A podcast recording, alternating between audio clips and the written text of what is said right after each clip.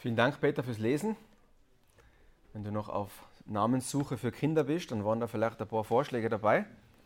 Nicht mal ganz unser, unsere Vokabeln, aber vielen Dank fürs genaue Vorlesen, Peter. Der Olli hat es schon gesagt in der Predigt, äh, in der Einleitung, auch zur Predigt. Die grundlegende Dynamik der Reformation, was wir feiern, war folgende. Die Menschen haben sich um die Bibel versammelt, um dieses Wort und wurden durch dieses Wort zurückgerufen zu Gottes Idee von Leben, von Religion und von Kirche. Und darum sprechen wir bis heute als evangelische Kirchen von Ecclesia semper reformanda est. Und für alle Nicht-Lateiner, dass die Kirche muss sich ständig neu reformieren, erneuern lassen, rückbesinnen lassen von der Bibel. Eine ständige Erneuerung zurück zu dem, was Gott ursprünglich gesagt hat. Wenn das passiert, nennen wir das, nennt die Bibel das Erweckung. Wenn Gott unser Herz neu ausrichtet, sie seinem Wort und ihm zu gehorchen. Das ist Erweckung. Und heute möchte ich mit euch einen Abschnitt anschauen in Nehemiah 8, der Peter hat ihn uns vorgelesen, wo so eine Reformation schon mal passiert ist. Und es ist nicht das einzige und nicht das letzte Mal in der Bibel. Wenn Gott erweckt, dann wirst du sehen, dass er immer zwei Dinge tut. Er treibt Menschen zur Bibel und er treibt Menschen ins Gebet. Wenn Gott erweckt, dann treibt er Menschen in die Bibel und ins Gebet. Du wirst einen erweckten Menschen immer mit diesen beiden Dingen in Verbindung bringen. Mit der Bibel und mit dem Gebet. Und darum möchte ich mit euch in diesem Abschnitt sechs Merkmale einer Reformation zeigen, anschauen. Eine Reformation, die schon viele Hunderte vor, Jahrhunderte vor der Reformation passiert ist, von der der Olli gesprochen hat. Vor Luther und Calvin und vielen anderen. Nämlich die Erweckung zur Zeit von Esra und Nehemia in Nehemia Kapitel 8. Der Kontext ist dir vielleicht noch bewusst. Das Volk Gottes Israel wurde aufgrund ihres Ungehorsams, aufgrund des Ablehnens von Gottes Geboten in die babylonische Gefangenschaft verschleppt. Und Gott, so wie Gott ist, gnädig, unverdient gnädig, hat aber schon von Anfang an versprochen, sein Volk aus der Gefangenschaft zurückzubringen. Ganz konkret in drei Etappen, in drei Episoden. Und Nehemia 8 hier, da befinden wir uns jetzt in der dritten Episode, in der dritten Rückführung aus der Gefangenschaft in Babylon. Der Wiederaufbau der Stadtmauer in Jerusalem ist schon abgeschlossen zu dem Zeitpunkt. Aber was wir sehen, ist, dass das nicht Gottes eigentliches Ziel war. Denn wir wissen, dass Gott in erster Linie nicht um unsere Häuser, Mauern und Kirchengebäuden bemüht ist, sondern um unser Herz. Der Wiederaufbau der Mauern war nicht das eigentliche Ziel. Gott hat nicht einfach beabsichtigt, sein Volk in der Gefangenschaft eine Lektion zu erteilen und nach dem Motto, okay, Lektion gelernt, kommt zurück und macht das Ganze nochmal besser. Das war nicht die Dynamik. Gott wusste und will, dass Menschen geistliches Leben haben und dass sie zerbrochen werden vor ihm und verstehen, dass sie vor ihm schuldig sind und ihn brauchen, um ihn anzubeten. Also die Mauern von Jerusalem mussten aufgebaut werden, aber die Mauern der Herzen mussten eingerissen werden. Das war die Dynamik in diesem Abschnitt. Sünde muss bereinigt werden. Es braucht Vergebung von Schuld. Es reicht nicht einfach, alte Löcher mit irgendwelchen neuen Steinen zu stopfen. Es braucht eine Erneuerung von innen heraus. Und genau das ist es, was Reformation, was Erweckung ist. Und im Nehemiah Kapitel 8, in diesem Abschnitt, bekommen wir Einblick in so eine innere Erneuerung, in der Dynamik, die dann zutage tritt. In dem Abschnitt, vielleicht ist es dir aufgefallen, kommt neunmal das Wort Gesetz oder Wort Gottes vor. Das ist das hebräische Wort Torah. Neunmal kommt der in dem Abschnitt vor. Und Nehemiah macht damit klar, in den acht Versen neunmal von Torah zu reden. Das ist der Punkt. Das ist der Fokus. Was steht im Vordergrund? Das Wort Gottes. Der Glaube, die Erneuerung kommt durch das Hören auf das Wort Gottes. Bet nur mit mir, dass Gott uns jetzt hilft, das gut zu verstehen. Vater, danke für dein Wort. Und danke, dass du gnädig bist und zu uns reden willst. Und ich bitte, dass wir bereit sind zu hören, um im Glauben zu antworten. Amen. In dem Abschnitt begegnen wir sechs Auswirkungen. Normalerweise haben wir drei Punkte in Predigten, heute sechs, aber das schaffen wir schon. Sechs Auswirkungen im Umgang mit dem Wort Gottes, die folgen, wenn Gott uns erweckt. Die erste Auswirkung ist ein Appetit auf das Wort Gottes. Ein Appetit auf das Wort Gottes in den Versen 1 und 2. Lies die nochmal mit mir auf Seite 488. Als nun der siebente Monat herangekommen war und die Israeliten in ihren Städten waren, versammelte sich das ganze Volk wie ein Mann auf dem Platz vor dem Wassertor und sie sprachen zu Esra, dem Schriftgelehrten. Er solle das Buch des Gesetzes des Mose holen. Und Esra, der Priester, brachte das Gesetz vor die Gemeinde Männer und Frauen und alle, die es verstehen konnten, am ersten Tag des siebenten Monats. Wir befinden uns da ungefähr im Jahr 458 vor Christus und schon 14 Jahre bevor das passiert ist, kam Esra nach Jerusalem und hat die Mauer wieder aufgebaut. Er hat sich dann, so wird Esra beschrieben, ganz dem Dienst des Predigen vom Wort Gottes gewidmet in Esra 7, ein, ein, ein, ein verwandtes Buch dazu, in Vers 10 wird Esra folgendermaßen beschrieben. Esra hatte sein Herz darauf gerichtet, das Wort Gottes zu erforschen, es zu tun und in Israel Recht zu lehren. Das war Esras Dienst und dem blieb er treu. Esra sah viele Jahre keine Frucht von diesem Dienst, von diesem Predigen. Das geschah erst später. Und zwar in dem Abschnitt, wo wir heute sind. 14 Jahre später. Im siebenten Monat des Jahres 444 vor Christus. Dort beginnt diese Frucht aufzugehen. Was ist passiert? Das Volk ist gekommen und wollte hören. Sie hatten Appetit auf das Wort Gottes. Sie hatten einen Hunger nach dem Wort Gottes. Warum war das so? Zudem müssen wir verstehen, was in dem siebten Monat dieses Jahres passiert ist. Der siebte Monat war ein besonderes Monat im jüdischen Kalender. Warum? Weil es der Schabbat-Monat war. Und das Schabbat-Monat war das Monat der Feste. Ich bin ja ganz für Feste, ich finde Feste super. Und die haben in diesem Monat ganz viele Feste gefeiert. Am wichtigsten waren drei Feste. Am ersten Tag war es das sogenannte Posaunenfest. Am zehnten Tag man, hat man das Fest der Versöhnung gefeiert und am 15. Tag eine Woche lang gefeiert. Und zwar, das gefällt der Hilde auch, gell? eine Woche lang das Laubhüttenfest. Und diese Feste hatten eine Hauptfunktion. Sie sollten erinnern, etwas ins Gedächtnis rufen. Und zwar was? Gottes Treue.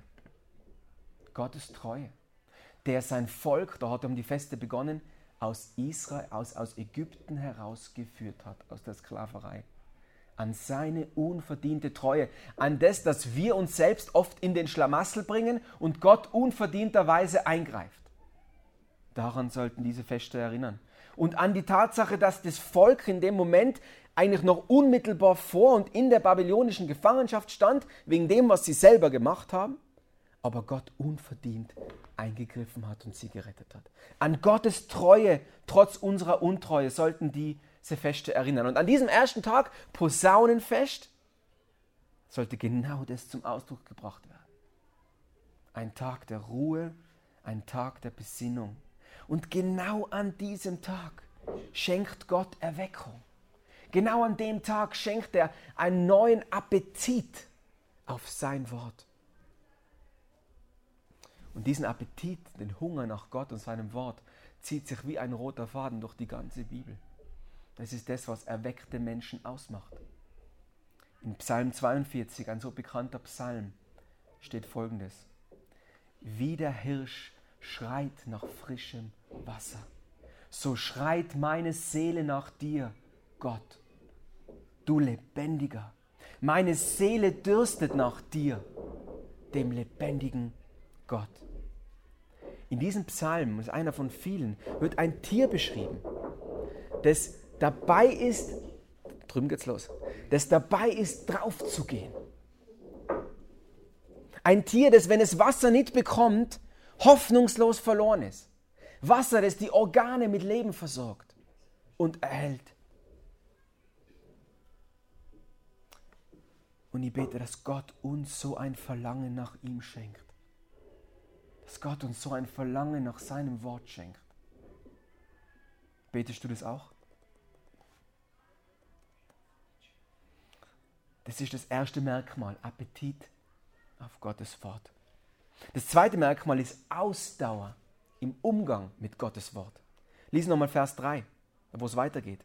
Da heißt es, er las daraus aus dem Gesetz auf dem Platz vor dem Wassertor vom lichten Morgen bis zum Mittag. Für die Mathematiker unter uns ungefähr sechs Stunden. Das war einmal was. Sechs Stunden Predigt. Und wer hat zugehört? Alle. Dieselben, die angefangen haben, sind dann immer nur da gewesen, wo es vorbei war. Alle haben zugehört. Und das ist schon bemerkenswert, oder? Männer und Frauen und Kinder, alle, die hören konnten, sind da geblieben und da gestanden, um Gottes Wort ausdauernd zu hören. Und was sehr ähnliches. Servus. Was sehr ähnliches schreibt uns Paulus im Neuen Testament. Er schreibt an Timotheus folgendes. Wir müssen festhalten am Vorlesen, am Ermahnen und Lehren der Bibel. Wir müssen festhalten, ausdauernd darin bleiben. Und ich weiß nicht, wie es dir geht, aber wir leben in einer Welt, wo das schon sehr schräg klingt, oder? Wir wollen effizient sein. Effizient und daran eigentlich auch Erfolg zu messen in unseren Tagen. Im Umgang mit der Bibel brauchen wir aber Geduld, Ausdauer. Gott hat es so angelegt, er hätte es anders machen können, aber er hat es so angelegt, damit wir nicht stolz auf uns und in unserem effizienten Bibellesen sein können,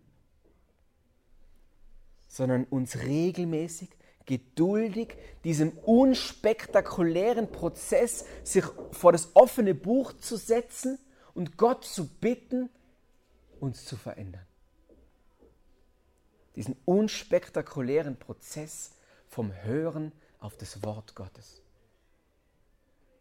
Es braucht Ausdauer im Umgang mit dem Wort Gottes. Das war das zweite Merkmal, Appetit, Ausdauer. Und das dritte folgt auch in Vers 3, Aufmerksamkeit. Schau nochmal, was es da heißt in Vers 3. Und die Ohren des ganzen Volkes waren dem Gesetzesbuch zugekehrt.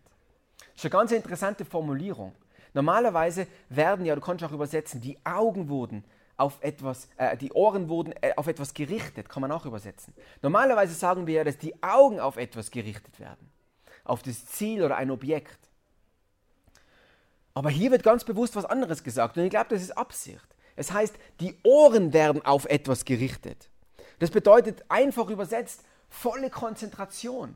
Aber Nehemia macht es nicht unabsichtlich. Er sagt, nein, das, die Leute, die, die, das Volk hat sich wirklich dem Wort zugewandt und aufmerksam zugehört. Und um das auch gut zu hören, haben sie Esra in Vers 4 und mit ihm 13 andere, die tollen Namen, die Peter uns vorgelesen hat, die haben sie auf eine hölzerne Bühne gestellt, um es gut zu hören, um mit voller Konzentration zuzuhören. Warum ist es so? Warum müssen wir aufmerksam zuhören? Weil gemäß Römer Kapitel 10, Vers 17 der Glaube nicht durch das Schauen kommt, sondern durch das Hören. Der Glaube kommt aus dem Hören der Verkündigung der Bibel. Und das ist nicht intuitiv für uns. Wir glauben ja, dass wir durchs Schauen am meisten glauben. Aber die Dynamik der Bibel ist, dass wir auf dieser Seite der Sonne, hier auf Erden, nicht im Himmel, hier auf Erden, werden wir durch die, Ö durch die Ohren sehen. Und irgendwann schauen. Wir glauben nicht, wenn du hier heute hier bist und an Gott glaubst, an Jesus glaubst, ihm vertraust, dann tust du das nicht, weil du irgendwelche Wunder erlebt hast. Vielleicht hast du das. Aber das ist gemäß der Bibel nicht der eigentliche Grund, warum du glaubst. Du tust es auch nicht, weil Gott Menschen in dein Leben gestellt hat, die vorbildlich gelebt haben. Und wahrscheinlich war das so oder ist es so und das ist toll. Aber das ist gemäß der Bibel nicht der Grund, warum du glaubst. Der Grund, warum du glaubst, ist, weil der Vater durch seinen Geist das Wort Gottes verwendet, um Menschen zu ihm zu ziehen. Der Vater durch den Geist Gottes zieht Menschen durch das Wort Gottes zu sich. Und darum hörten das Volk, hörte das Volk aufmerksam zu. Und wenn wir ehrlich sind und es dir so geht wie mir, dann fordert uns das heraus. Oder? Weil es so viele Möglichkeiten gibt, uns abzulenken. Wer kennt es nicht beim Hören in der Predigt? beim Lesen der Bibel, in deinem Bibelkreis, im Hauskreis oder persönlich, ständig damit zu kämpfen, an irgendetwas anderes zu denken. Und vermeintlich ist es genau da am häufigsten so. Weil wir uns auch mit Konzentration nicht leicht tun. Aber Gott sagt, dass das ein, Kennzeichen davon ist, wenn wir ihn wirklich suchen wollen. Aufmerksam seinem Wort Zeit zu widmen. Und darum möchte ich dir einfach fragen, hast du schon mal, wenn du dieses Problem kennst, hast du schon mal konkret dafür gebetet? Oder auch angefangen, es zu üben, mit anderen darüber zu reden? Ich will aufmerksam das Wort Gottes hören und lesen. Bete dafür und übe das mit anderen. Gott wird es segnen. Appetit, Ausdauer und Aufmerksamkeit der, das vierte Aus, die vierte Auswirkung in Vers 5 ist eine Achtung zu haben vor dem Wort Gottes, eine Achtung, einen Respekt. Lies nochmal Vers 5 mit mir. Und Esra tat das Buch auf vor aller Augen, denn er überragte das Volk. Und als er es auftat, stand alles Volk auf. Aus Achtung vor dem Wort Gottes ist das ganze Volk aufgestanden. Und zwar viele Stunden sind sie gestanden. Vielleicht hat ihnen das auch geholfen, aufmerksam zu sein. Aber das Aufstehen war ein Ausdruck der Ehrfurcht. Und in Vers 6 heißt es sogar noch weiter, sie neigten sich und beteten den Herrn an, mit dem Gesicht zur Erde. Haben sie darauf reagiert? Das ist ein Ausdruck von Ehrfurcht vor dem Wort Gottes. Und der Psalmist sagt etwas sehr Ähnliches in Psalm 119, Vers 71. Er sagt da folgendes. Es ist gut für mich, dass ich gedemütigt wurde, damit ich deine Gebote lerne. Siehst du die Dynamik? Gedemütigt zu werden, um Gottes Gebote zu lernen. Ohne Achtung, ohne der richtigen Haltung vor der Bibel werden wir es sie nicht verstehen und Veränderung nicht erleben. Das ist nicht einfach irgendein Buch. Das ist Gottes lebendiges Wort.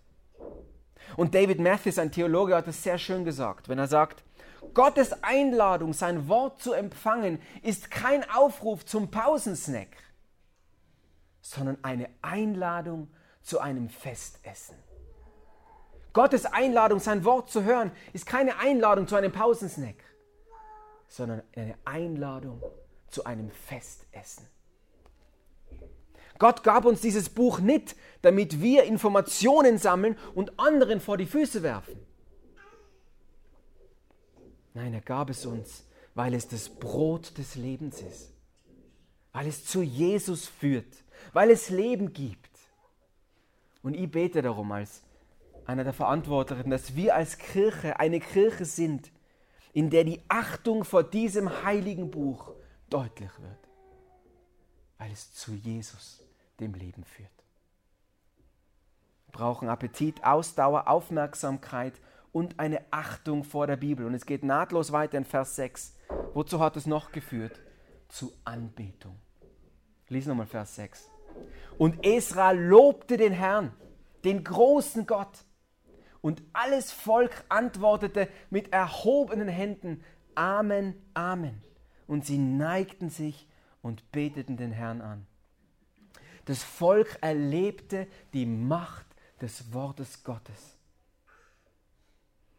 Es konfrontierte sie mit ihrer Sündhaftigkeit, mit dem, wer sie sind vor Gott. Und sie antworteten auf ihn und seine Treue, indem sie Hände hoben, sich verneigten und zu Boden werfen. Was ist das? Das ist ein Akt der Anbetung.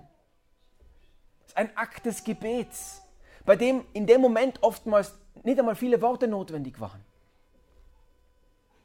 Die Sachlage für diese Menschen war so klar, du bist Gott und ich bin es nicht. Du bist der Allmächtige und ich bin dein Geschöpf. Dir gebührt die Ehre. Und das ist die grundlegende Dynamik eines jeden Menschen. Du bist Gott und ich bin es nicht. Und solange wir nicht zu diesem Zerbruch kommen, gibt es kein Leben. Die Bibel ist kein Gegensatz zur Anbetung. Das ist manchmal so eine Idee, die propagiert wird in der Kirche. Die Bibel ist vielmehr die Grundlage der Anbetung. Die Bibel führt in die Anbetung. Wie denn auch nicht? Es geht ja um Gott in seinem Buch. Es geht um ihn, der allein würdig ist, angebetet zu werden. Und andersherum gefragt, wen willst du denn besingen? Wen, zu wem willst du beten? Wenn du den nicht kennst, du lernst ihn kennen durch das Medium seines Wortes und kannst ihn dann anbeten. Darum lasst uns Männer und Frauen sein, die in der Bibel verwurzelt sind und darum Gott anbeten.